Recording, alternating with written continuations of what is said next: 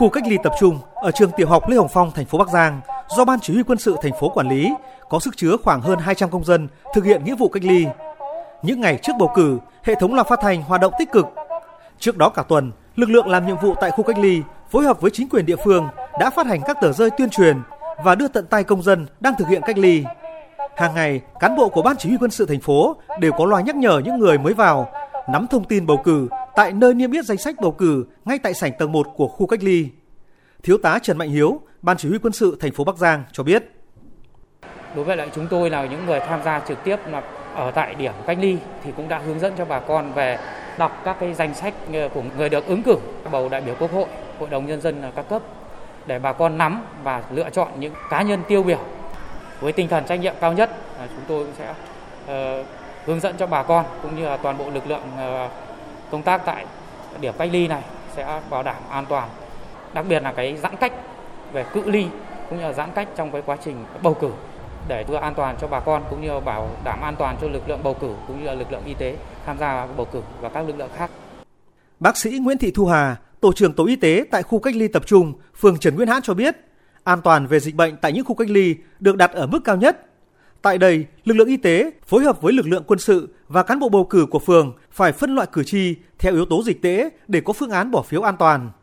Các thành viên tham gia phục vụ bầu cử nơi đây đều được bồi dưỡng kỹ năng nghiệp vụ chuyên sâu về bầu cử và kinh nghiệm phòng chống dịch COVID-19 trong bầu cử, bảo đảm chắc nguyên tắc thành thục động tác, không để xảy ra sai sót khi thực hiện nhiệm vụ.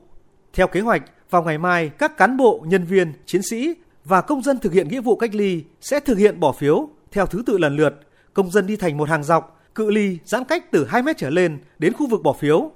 Trước khi đi bầu, người đi bầu sẽ được kiểm tra thân nhiệt, rửa tay khử khuẩn, đi găng tay bảo vệ, nhận phiếu bầu bút riêng, rồi vào cabin nghiên cứu tiểu sử người ứng cử và thực hiện quyền bầu cử. Khi đo thân nhiệt, nếu công dân có dấu hiệu sốt ho khó thở sẽ báo ngay cho lực lượng y tế ứng trực tại chỗ và đưa về khu cách ly tạm thời, đồng thời tích cực tuyên truyền để người dân hiểu về tầm quan trọng của ngày bầu cử. Bác sĩ Nguyễn Thị Thu Hà cho biết. Khi làm việc ở trong này thì ờ, trong quá trình tương tác với người bệnh thì chúng tôi đã kết nối Zalo với tất cả các phòng bệnh, tuyên truyền rộng rãi cho nhân dân và những người ở khu cách ly được biết tầm quan trọng của việc bầu cử.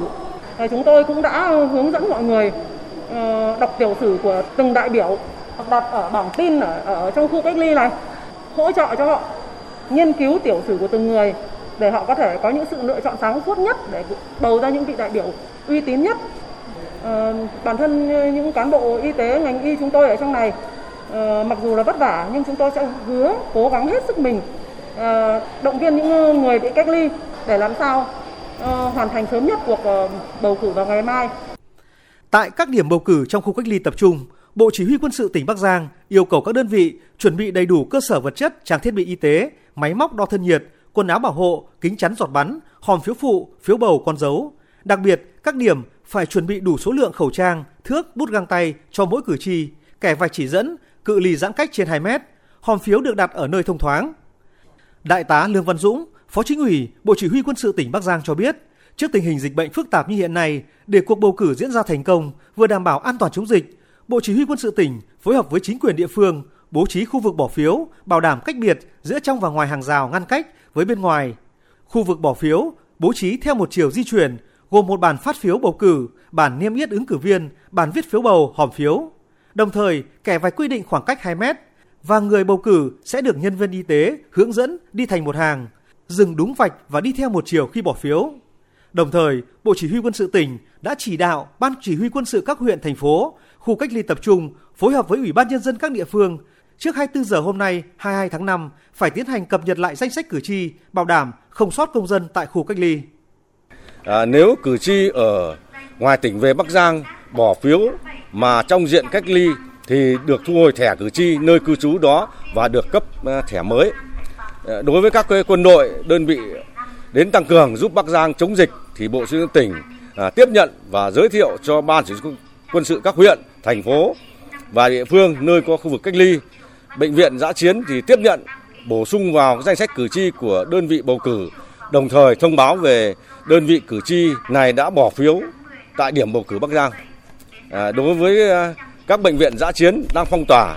à, để điều trị COVID-19 thì sẽ sử dụng hòm phiếu phụ để đưa đến tận bệnh viện để các bệnh nhân F0 cũng được bỏ phiếu. Tất cả thực hiện bầu cử theo đúng quy định 5K của Bộ Y tế. Tới thời điểm này, các phương án cho ngày bầu cử 23 tháng 5 tại khu cách ly tập trung trên địa bàn tỉnh Bắc Giang cơ bản đã được hoàn tất. Tất cả các quy trình chuẩn bị, thực hiện sẽ tuân thủ nghiêm quy định an toàn phòng dịch, tránh nguy cơ lây nhiễm mầm bệnh ra cộng đồng với quyết tâm cao nhất để bảo đảm quyền bầu cử của tất cả công dân trong bối cảnh dịch bệnh.